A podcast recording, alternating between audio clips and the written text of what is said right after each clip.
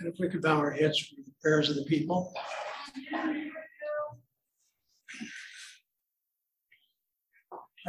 Heavenly Father.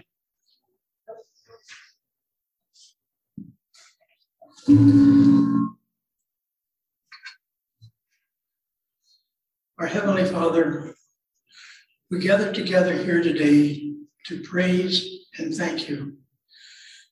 We thank you for our glorious weather and our comfortable surroundings we worship you in. We thank you for those near to us today, and we pray your mercies for those not so near. Please keep your loving hand on them to comfort and protect.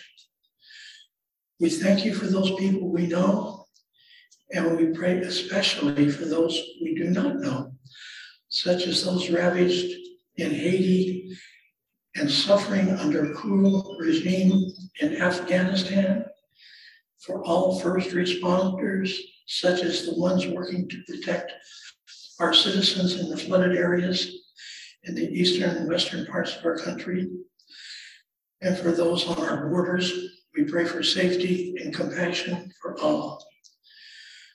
We pray for our politicians that they will make decisions based upon what you would have for betterment of our country and not just for their party.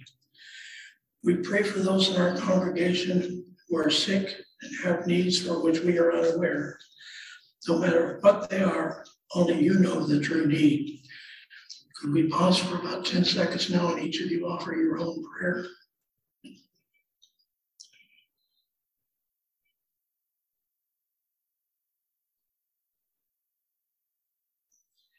Please keep us near you in both mind and body, and for us to do your will and care for and to love one another unconditionally. Amen.